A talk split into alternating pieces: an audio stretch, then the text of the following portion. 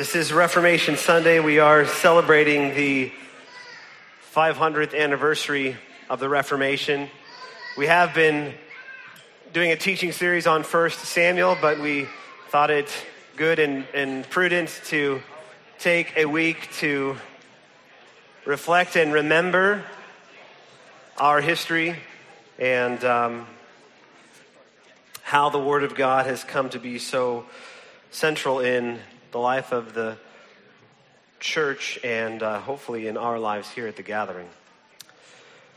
So I'd like to begin by asking you all a simple question Do you have an assurance of salvation? Or perhaps, can you have an assurance of salvation? If so, how? What do you have that assures you that if you were to die at this moment, you would be with God forever in paradise? Well, as you consider and ponder that question, I'd like to wind back the clock 500 some years to the year 1505 and travel to medieval Europe in the small German town of Erfurt. There we'll find an Augustinian monastery, home to some 50 monks who also I would surmise, are looking for that same answer. How can I have an assurance of salvation? One monk that recently joined this monastery is young 22 year old Martin Luther. He and his father had plans for him to be a lawyer, but after getting caught in a horrific storm and nearly struck by lightning, Martin made a vow to become a monk, and so he did. Now, Martin excelled in his dedication and his devotion as a monk. He was very rigorous in the disciplines. And he wrote this I kept the rules so strictly that I may say that if ever a monk got to heaven by his sheer monkery, it was I. He would fast for days on end, sleep without blankets in the freezing winter, and be in confession for hours on end. You see, young Martin was plagued by the reality of his sin and the reality of a holy God who hates sin. He would work and work and work, seeking to please God and assure himself that he was saved. And the rigor and the weight of striving for perfect obedience and devotion was killing him. The Roman Catholic Church offered no real hope of assurance. Even for a devout monk like Luther, they taught that there were mortal sins that if one committed without repenting of, they were in grave fear of damnation. The church taught a false doctrine of purgatory, that apart from the few saints that the church had canonized, most would spend years, perhaps hundreds of years, perhaps thousands of years in a purging fire where you'd be cleansed of sin and then one day, hopefully, be fit for heaven. Well, Luther was well too aware of his sins. He wrestled with the holiness and the justice of God, the seeming unyielding weight of the law, constantly accusing his guilty conscience. How is a sinful man made right before a holy God? In 1507, Martin was ordained a priest and he offered his first Mass. Now, Mass for a Roman Catholic is much different than what we here recognize as communion or Eucharist or the Lord's Supper. The Roman Catholic Church taught and still to this day teaches that the bread and wine become the literal body and blood of Jesus Christ. What Christ offered in a bloody manner, they offer in a unbloody manner, re-crucifying Christ in a propitiatory way. It's actually atoning for sin every time Mass is offered. And at the Church Council of Trent, that was begun in 1545 as a response to the Reformation, the church declared this If anyone says that the sacrifice of the Mass is one only of praise and thanksgiving, a mere commemoration of the sacrifice consummated on the cross, but not a propitiatory one, let him be anathema.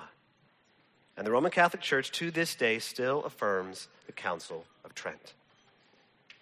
So, as Martin is offering his first Mass and considering the weight of this impossible feat of re crucifying Christ in an unbloody manner, he is terrified. Later, writing of the event, Who am I that I should lift up mine eyes or raise my hands to the divine majesty? I am dust and ashes and full of sin, and I am speaking to the living, eternal, and the true God. Well, in God's kindness, Martin has a spiritual mentor at the monastery, monastery named Johann Staupitz, who would often hear his hours and hours of confession. And he would encourage Martin to look to the wounds of Christ. And he eventually directed Martin to pursue an academic career to study the Holy Scriptures at the University of Wittenberg. And that was not something most monks or priests pursued. Few at this time really studied the Scriptures. And there are many reasons for this, but two are accessibility and authority. The Bible for most was not easily accessible. It was written in Latin, a language few could read and which no one really spoke. And books were expensive. The printing press was still relatively new, and so the vast majority of people had zero access to God's Word. And also authority. Scripture was not held as solely authoritative. The church councils throughout the centuries and the dictates of the Bishop of Rome was, were where real authority lay.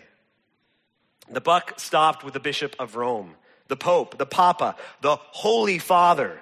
He was and is seen as the vicar of Christ, the substitute of Christ. Christ, earthly representative, even though Jesus said when he ascended to heaven that he would send another helper to be with us and to lead us and guide us into the truth the Holy Spirit, not the Bishop of Rome.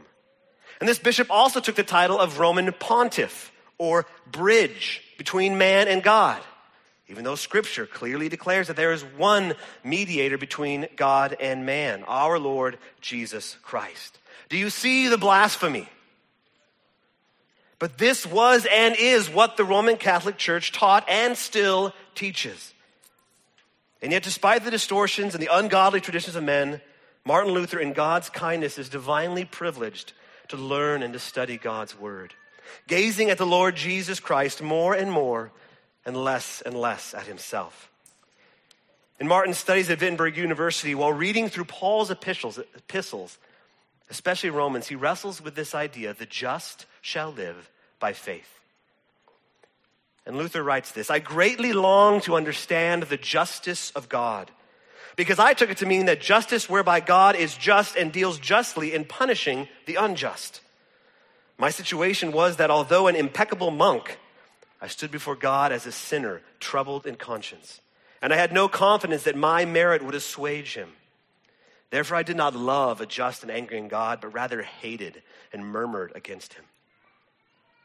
And so, amidst his studies, as he is seeking to understand the justice of God, he is sent on a pilgrimage in 1510 to Rome.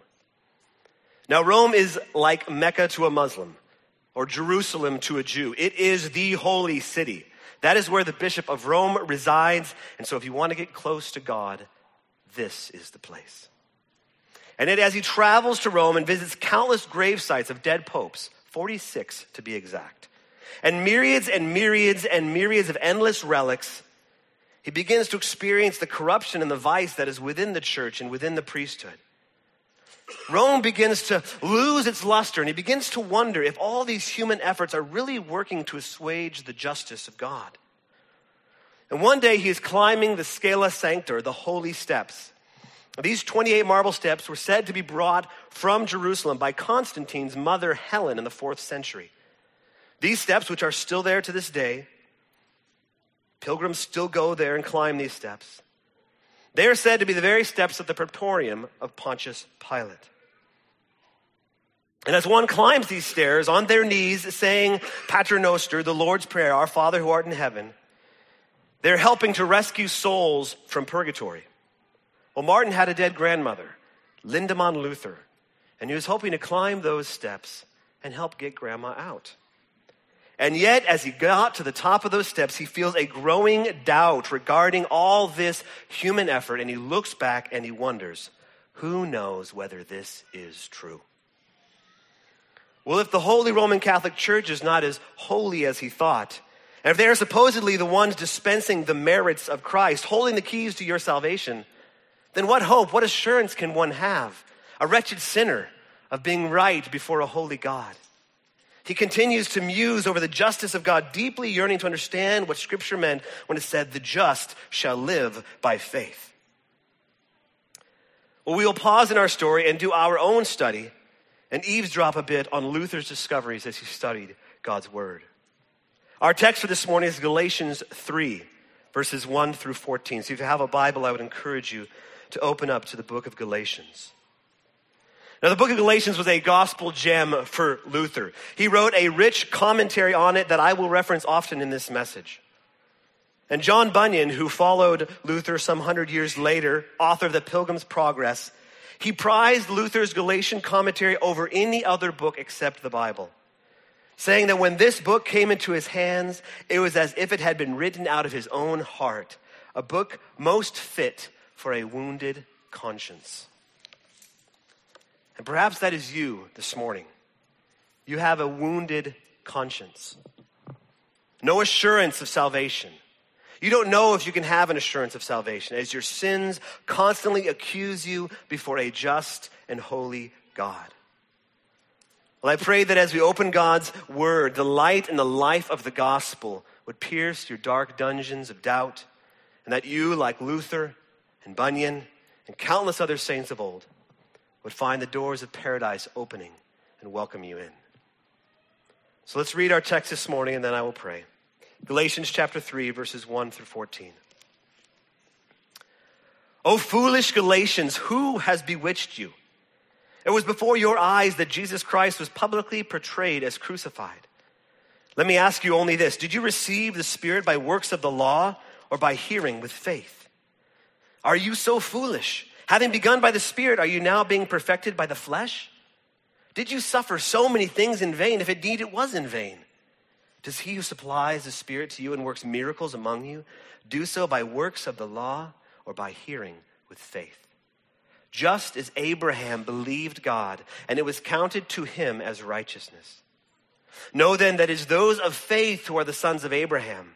And the scripture, foreseeing that God would justify the Gentiles by faith, preached the gospel beforehand to Abraham, saying, In you shall all the nations be blessed.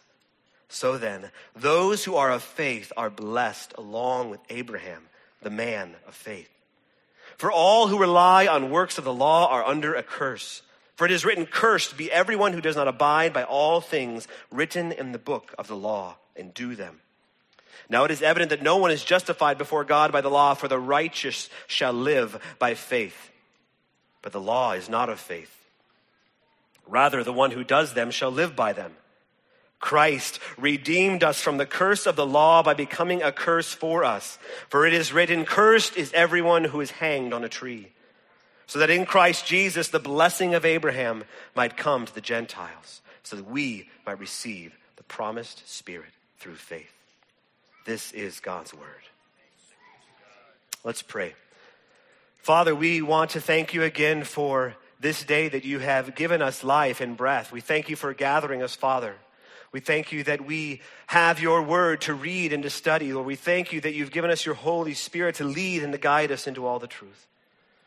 Lord, I pray that you would open blind eyes this morning, that you would set captives free, Lord. Where there is bondage, Lord, that you would bring liberty. Lord, that where there is shame and where there's guilt, that you would bring hope and love and faith. Lord, we thank you for this time. Please bless us as we hear your word, as we sit under the word of God, and may we be changed by it, that we would be doers of your word. We ask that you would keep us from the evil one, Lord. We love you and we, we thank you for this time. In Jesus' name, all God's people said. Well, I have two points to draw from our text this morning. Point number one, the curse of the law. And point number two, the blessing of the gospel. So, point number one, the curse of the law. All of humanity's religious imaginations find at their core and essence man's effort to make God believe in him. If I do this, then God will accept me. If I embrace this or abstain from this, then God, you will believe in me. It is the legalist in all of us. And here in our text this morning, our dear Galatians are being hoodwinked and seduced by this all too familiar siren. These dear saints, this community of God, this church whom Paul loves, are being played the fool and bewitched. Why? They're being tempted to embrace another gospel, a false gospel, a human construct that cannot save. They have misapplied and wrongly understood God's word. For Jesus told his disciples that all of Scripture testified of him. That he was the true Israel. He was the true Passover lamb. He was the true temple. Everything else was shadows, pointing to the substance that's found in Christ. Well, these Judaizers are convincing the Galatians that they needed to be circumcised and go back to these shadows, these Jewish laws and customs in order, in order to truly bear the mark of being God's people. But again, circumcision was always pointing towards a deeper cutting, a circumcision of the heart. Even Moses and the prophet Jeremiah spoke to this, calling the people of Israel to not put stock in externals, but to circumcise their hearts. The true mark of Christian community are hearts aflame with the presence and the power of the Holy Spirit. But sadly, these saints in Galatia had begun to listen to other teachers who were telling them that this wasn't enough. They needed to add something to what God had already done. Well, friends, this legalism is rampant in all of us, and all of us are easily prey to its vice. We love to judge by external factors and not by the heart of the matter. Even the apostle Peter was tempted in such fashion, as Paul reminded the Galatians. If you look back one chapter, chapter 2, verses 11 to 14. But when Cephas, Peter, came to Antioch, I opposed him to his face because he stood condemned. For before certain men came from James, he was eating with the Gentiles. But when they came, he drew back and separated himself, fearing the circumcision party. And the rest of the Jews acted hypocritically along with him, so that even Barnabas was led astray by their hypocrisy. But when I saw that their conduct was not in step with the truth of the gospel, I said to Cephas before them all, If you, though a Jew, live like a Gentile and not like a Jew, how can you force the Gentiles to live like Jews? They wanted to go back to the old covenant and not realize that Christ had come in and made a new covenant. The glories of the new covenant is the work of God. God taking out our hearts of stone and giving us new hearts, pouring out his Holy Spirit into our hearts. And so the question Paul then asks the Galatians how did this happen?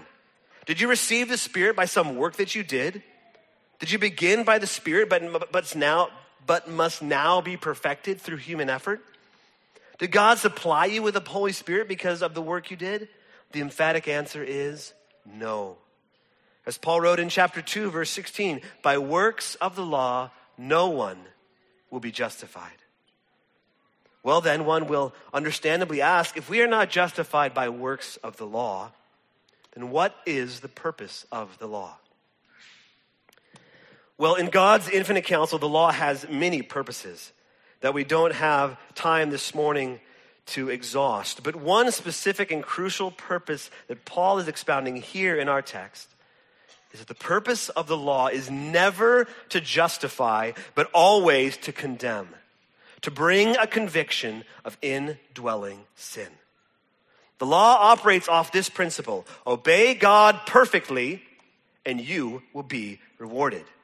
Do this, and you will live. Don't do this, and you will die. Listen to an old 19th century saint write about how the law works. Every man who knows what is right and will not do it execrates or condemns himself. The consciousness of transgression is a clinging inward curse, a witness of ill desert, foreboding punishment. The law of conscience admits no exceptions. In the majesty of its unbending sturdiness, it can only be satisfied by our continuing in all things that it prescribes. Every instance of failure, attended with whatever excuse or condemnation, leaves upon us its mark of self reproach. And this inward condemnation, this consciousness of guilt latent in the human breast is not self condemnation alone, not a merely subjective state, but it proceeds from God's present judgment on the man. It is the shadow of his just displeasure. Can you relate to that? You know what you ought to do, but you fail to do it. You perhaps try to justify yourself or prop yourself up with some excuse, some, some rant or monologue, but inwardly it begins to, it begins to nag and to weigh you down like that large burden in Pilgrim's Progress that Christian just kept wearing before he met Evangelist. The law kills you. Theologian Michael Horton says the law is good, but we are not. The law commands, but cannot give. It tells us what must be done, but helping us get it done is simply law's job description. It condemns us for violation, but can exercise clement, but cannot exercise clemency or mercy or amnesty for violators. We'll look at verse 10 of chapter 3. Paul writes, For all who rely on works of the law are under a curse. For it is written, Cursed be everyone who does not abide by all things written in the book of the law and do them. Now it is evident that no one is justified before God by the law. Jesus' brother James writes similar in his letter For whoever keeps the whole law but fails in one point has become guilty of all of it. Well, let's use this tool of the law this morning. Let's go through the, the Ten Commandments together to hear what God commands of us and see how we fare. The first commandment you shall have no other gods before me. You shall not bow down to any graven image. You shall not take the Lord's name in vain. You shall remember the Sabbath and keep it holy. Honor your father and mother so that it may go well with you. You shall not murder. You shall not commit adultery. You shall not steal. You shall not bear false witness. You shall not covet. Do you feel the law doing its work? Have you in your lifetime obeyed the law of God perfectly? Perhaps you say, Well, I've never murdered, committed adultery. But again, look at the heart. In Jesus' Sermon on the Mount, he speaks to this, challenging those who trust in their good works. You have heard, Jesus speaking, you have heard that it was said to those of old, You shall not murder, and whoever murders will be liable to judgment. But I say to you that everyone who is angry with his brother will be liable to judgment. Whoever insults his brother will be liable to the council, and whoever says, You fool, will be liable to the hell of fire. And regarding adultery, Jesus says, You've heard that it is said, You shall not commit adultery. But I say to you that everyone who looks at a woman with lustful intent has already committed adultery with her in his heart. So, according to the law of God, brothers and sisters, what are you? If you have taken God's name in vain, what does that make you? A blasphemer. If you have stolen, a thief. If you've lusted after a woman in your heart, an adulterer. If you've borne false witness, you're a liar. If you've been angry with your brother, calling him a fool, you're a murderer. So the law has revealed to you, or at least I can speak for myself, it reveals to me that I'm a blasphemer, I'm a thief, I'm an adulterer, I'm a liar, and I am a murderer. What does the law say I deserve? The wrath and the judgment of God, the fires of hell. Now, you may not like that sentence. You may try to erase hell. But what criminal ever liked the sentence that a just judge delivered? So, the purpose of the commands of God is to bring a conviction of sin. It humbles us. It breaks us down to show us our lack, our desperate need. The law brings the fear of God. In Luther's Galatians commentary, he says this Where there is no fear of God, there can be no thirsting for grace or life. God must therefore have a strong hammer to break the rocks and a hot burning fire in the midst of heaven to overthrow the mountains. That is to destroy this furious and obstinate beast that when a man by this breaking is brought to nothing, he should despair of his own strength and thus terrified should thirst after mercy and remission of sins. You are killed by the law that through Christ you may be quickened and restored to life. Paul will say the same thing later on in verse 24. The law's purpose is to be a guardian to lead us to Christ. So if none of us obeys the law of God perfectly, if we in ourselves are not righteous and God demands perfect righteousness, perfect obedience, how can we be reconciled to God? We need a substitute. We need someone to stand in the gap for us. And it isn't the Pope. As Matthew mentioned last week, we need a champion. let's return to Luther's life. As Luther continued to study God's word, he's beginning to see more and more the true purpose of the law. It is not meant to justify, it can't justify. The law is good, but he begins to see more clearly that trying to be justified by his own works of obedience is like counting money out of an empty purse. It just doesn't work.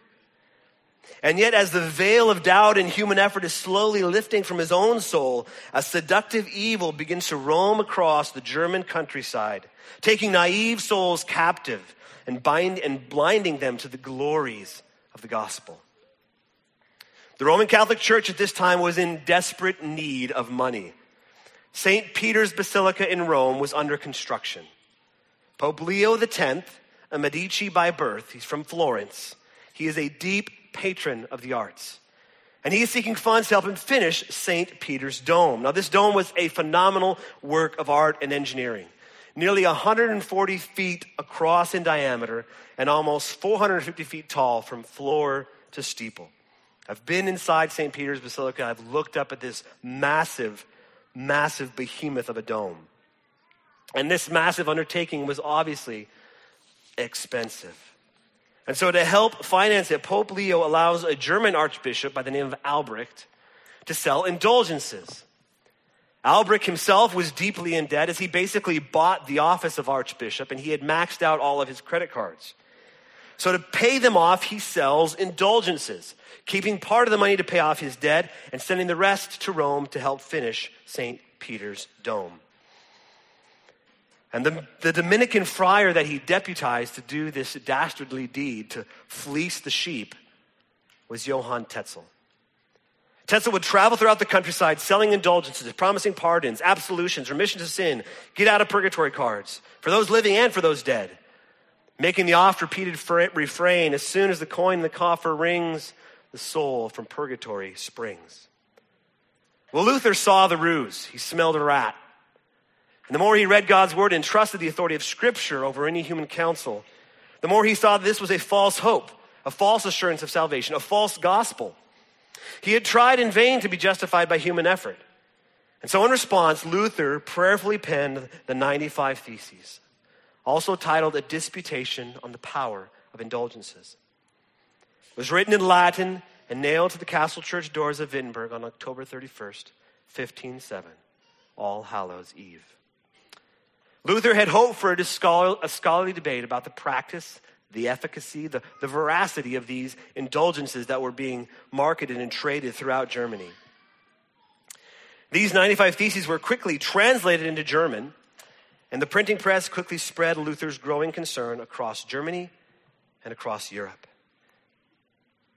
So, as the Roman church is greedy for filthy lucre, Martin, in these 95 theses, pens these words the true treasure of the church is the most holy gospel of the glory and grace of God. But this treasure is naturally most odious, for it makes the first to be last. On the other hand, the treasure of indulgences is naturally most acceptable, for it makes the last to be first. Therefore, the treasures of the gospel, the treasures of the gospel, are nets with which they, would formerly fish for men of riches. The treasures of the indulgences are nets with which they now fish for the riches of men. And the heartbeat of his, of his 95 theses he found in the first and the 36th. And they say this When our Lord and Master Jesus Christ said, Repent, he intended that the entire life of believers should be repentance. And then 36, every truly repentant Christian has a right to full remission of penalty and guilt, even without letters of pardon, even without indulgences. Now, these statements were shocking. They were scathing. They were indicting for the Roman Catholic Church and its incessant sacramentalism and its seemingly constant attempts to regulate and to ration God's mercy.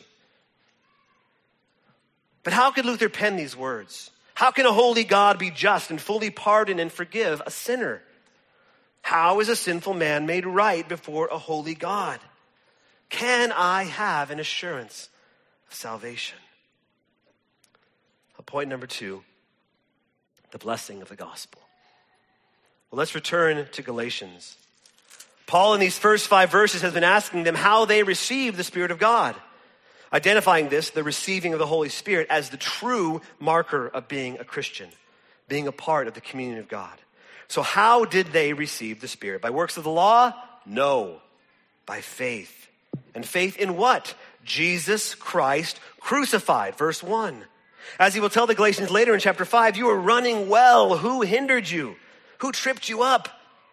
They were tripped up by those who were telling them that by the works of the law they could be justified. And Paul says that is anathema. The law can't justify, only Christ can. The new covenant is effective because it rests on the finished work of Christ. It rests on indicatives, not imperatives, on promises, not prescriptions, on covenants, not commands, on the gospel, not the law. And this, Paul says, is a gospel that even Abraham believed. In verse 6, Paul challenges these Judaizers by bringing up Father Abraham. A Judaizer cannot argue with Father Abraham. How did God work with him? By faith or by his own works? And he quotes Genesis 15, 6, which our brother read this morning. Abraham believed the Lord, and he counted it to him as righteousness. Now, this is before he is circumcised. So, what does it mean when it says he believed the Lord and he was counted as righteous? Well, the term counted is generally an accounting term in reference to money being received or counted as payment towards some end. We use the same word credited. Money that is not yours is credited to your account. Abraham's faith accounted to him a righteousness that did not inherently belong to him. Abraham's faith accounted to him a righteousness that did not inherently belong to him. Abraham, whose righteous account was empty, so to speak, gets his account filled with righteousness. One who is not righteous is accounted righteous. We hear Paul make this same argument in Romans 4, which our brother read this morning, when he says again in regards to Abraham Abraham believed God and it was counted to him as righteousness. Now, to the one who works, his wages are not counted as a gift, but as his due. And to the one who does not work, but believes in him who justifies the ungodly, his faith is counted as righteousness. Did you hear that? Paul just called Father Abraham ungodly. Yes, Abraham was ungodly. Like you, like me, like the Galatians, like Paul. Despite being an incredible man of faith, he was still nonetheless ungodly. And yet, Abraham believed God, and his faith was counted to him as righteousness. And it's important to clarify here that Abraham didn't just believe in God, he believed God. There is a massive difference. You can believe in God without believing God, but you can't believe God without believing in God. Many say they believe in God, but they don't actually believe God. They don't take him at his word and believe that what he says is true. When you read John the Baptist cry out, Behold, the Lamb of God who takes away the sin of the world. Or you hear the prophet Isaiah cry out regarding the suffering servant. He was pierced for our transgressions. He was crushed for our iniquities. All we like sheep have gone astray. We have turned everyone, even Father Abraham, to his own way. And the Lord has laid on him the iniquity of us all. Do we respond in faith or unbelief? What could bring God more glory? To doubt the glorious work of his son and think that we must somehow muster up our own penance and try to pay off our sins? Or with childlike faith, believe in the finished work of Christ and receive the free gift of eternal life? How glorious it is when a child trusts his father, when the creature trusts his creator. Luther's, Luther's thoughts. It is a further function of faith that it honors him whom it trusts with the most reverent and highest regard since it considers him truthful and trustworthy. There is no other honor equal to the estimate of truthfulness with which we honor him whom we trust. Could we ascribe to a man anything greater than truthfulness and righteousness and perfect goodness? On the other hand, there's no way in which we can show greater contempt for a man than to regard him as false and wicked and to be suspicious of him, as when we do not trust him. The very highest worship of God is this that we ascribe to him truthfulness, righteousness, and whatever else should be ascribed to one who is trusted. So, friends, you and I, our measly, pathetic works to try in our pride to show God how worthy we are of his love, that is foolish vanity. We're being bewitched. Oh, how much more glorious and God honoring to simply trust that your Father in heaven loves you and that He sees our sin and the brokenness deeper, far deeper than you and I could ever plumb or fathom. And so to rescue us and to save us, He sent His only begotten Son into the world to die in our place on our behalf so that God can be both just and the justifier of the one who has faith, who has trust in Jesus. Now, perhaps you say this seems too easy. What of works? Well, friend, the Bible speaks much about works. It does. But first, you need to understand God's work before you can ever begin to understand your works. Again, covenants always come before commands, promises always precede prescriptions. The gospel comes before the law. The law is good, and we ought to obey God and do works of righteousness. But having been made righteous by faith in Christ, that is the only way that we can even do righteous things. Our obedience to God must flow from our faith in God. Your journey with God must have the right starting point. The gospel starting point is faith. And it travels through the majestic mountains of God's righteousness and it leads to blessing. The law starts with your works and leads you through the swamps of your own self righteousness, and it will slowly consume you and swallow you and condemn you. Run, John, run, the law commands, but gives us neither feet nor hands. But greater news the gospel brings it bids us fly and gives us wings. Saints, take a moment and focus on the glories of the gospel. Look at our final two verses, verse 13 and 14. Christ redeemed us from the curse of the law by becoming a curse for us. For it is written, Cursed is everyone who is hanged on a tree, so that in Christ Jesus the blessing of Abraham might come to the Gentiles, so that we might receive the promised Spirit through faith.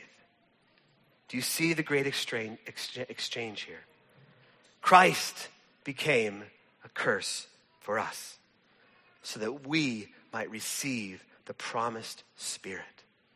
Christ takes the wrath of God for all of our sin and our rebellion, and in exchange, freely gives us the Holy Spirit and perfect righteousness.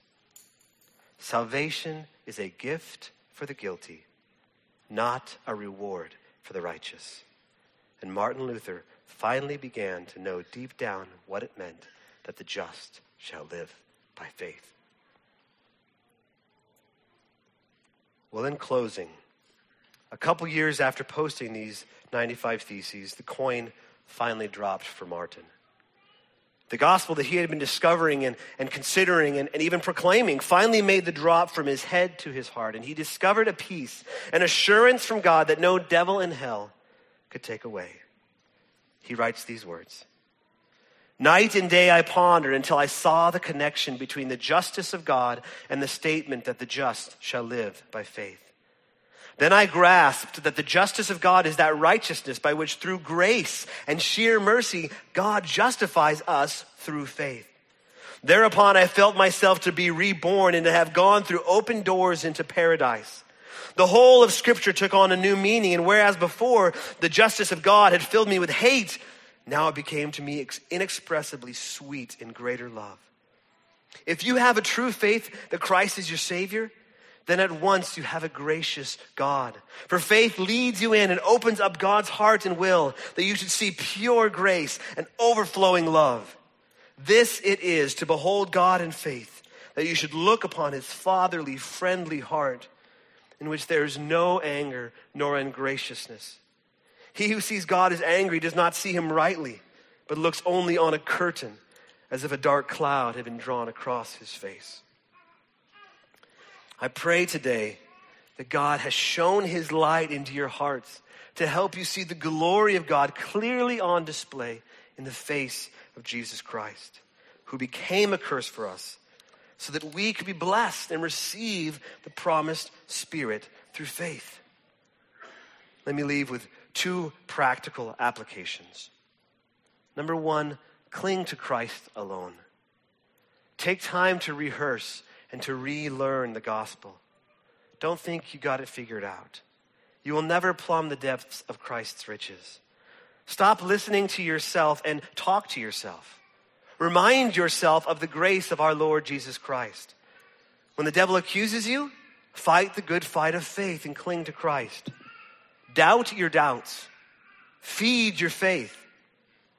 Even Luther, despite this glorious reality that he just shared with us of being reborn and the doors of paradise opening, he still struggled with doubts and unbelief. And in his Galatians commentary, he gives this encourage, encouragement to those wrestling with these feelings of doubt and despair. But battle against that feeling and say, even though I feel myself completely crushed and swallowed by sin and see God as a hostile and wrathful judge, yet in fact, this is not true. It is only my feeling that thinks so. The Word of God, which I ought to follow in these anxieties rather than my own consciousness, teaches much differently. Namely, that God is near to the brokenhearted and saves the crushed in spirit, and that He does not despise a broken and a contrite heart. So cling to Christ alone. And then, second, read God's Word. Luther's transformation, his reformation, came as he read and he studied God's holy Word. So spend more time reading God's word. Spend more time reading God's word. We don't know what we don't know. Perhaps those blind spots that nag you as you read God's word will flood with divine gospel light and you will find a freedom in places you didn't even know you were enslaved. Very practically, go home today and read through the whole book of Galatians. And then do it again tomorrow. Do it all week. And reflect on how God's word has impacted your heart and life. Let me finish with a hymn of Luther's that beautifully portrays his journey of faith as he came to find deep assurance of his salvation in the finished work of Christ. In devil's dungeon chained I lay, the pangs of death swept over me. My sin devoured me night and day in which my mother bore me. My anguish ever grew more rife. I took no pleasure in my life, and sin had made me crazy. Then was the Father troubled sore to see me ever languish. The everlasting pity swore to save me from my anguish. He turned to me his father heart and chose himself a bitter part. His dearest did it cost him. Thus spoke the Son. Hold thou to me, from now on thou wilt make it. I gave my very life for thee, and for thee I will stake it. For I am thine, and thou art mine, and where I am, our lives entwine. The old fiend cannot shake it. Let's pray. Father God, we thank you for the glories of the gospel. We thank you for the blessing of the gospel. We thank you for the word of God, that hearing comes by faith, Lord. We thank you that you have opened up our eyes to see more and more the beauty and the glory of Jesus Christ. Lord, I pray today that we would trust, that we would believe God, that we would honor you as trustworthy, that when Jesus cried out on that cross, it is finished, that it was finished, that all of our sin, all of our rebellion was paid for, so that the love and the grace and the mercy of God could flood into our hearts. Would you pour out your spirit richly upon us, Lord? We thank you for this day. We thank you for this time. We love you, Lord. In Jesus' name, amen. We're going to take communion today to celebrate, to give thanks for Christ dying for our sins, the just for the unjust. If you're a Christian, if you trust in Christ, if you've been baptized, identifying yourself as I have been crucified with Christ, I've been buried with him in baptism, raised with him to newness of life. That describes you, then please break bread with us and celebrate the finished work of Christ in your place and on your behalf. Once you take the elements back to your seat, one of the elders will come up and lead us in communion.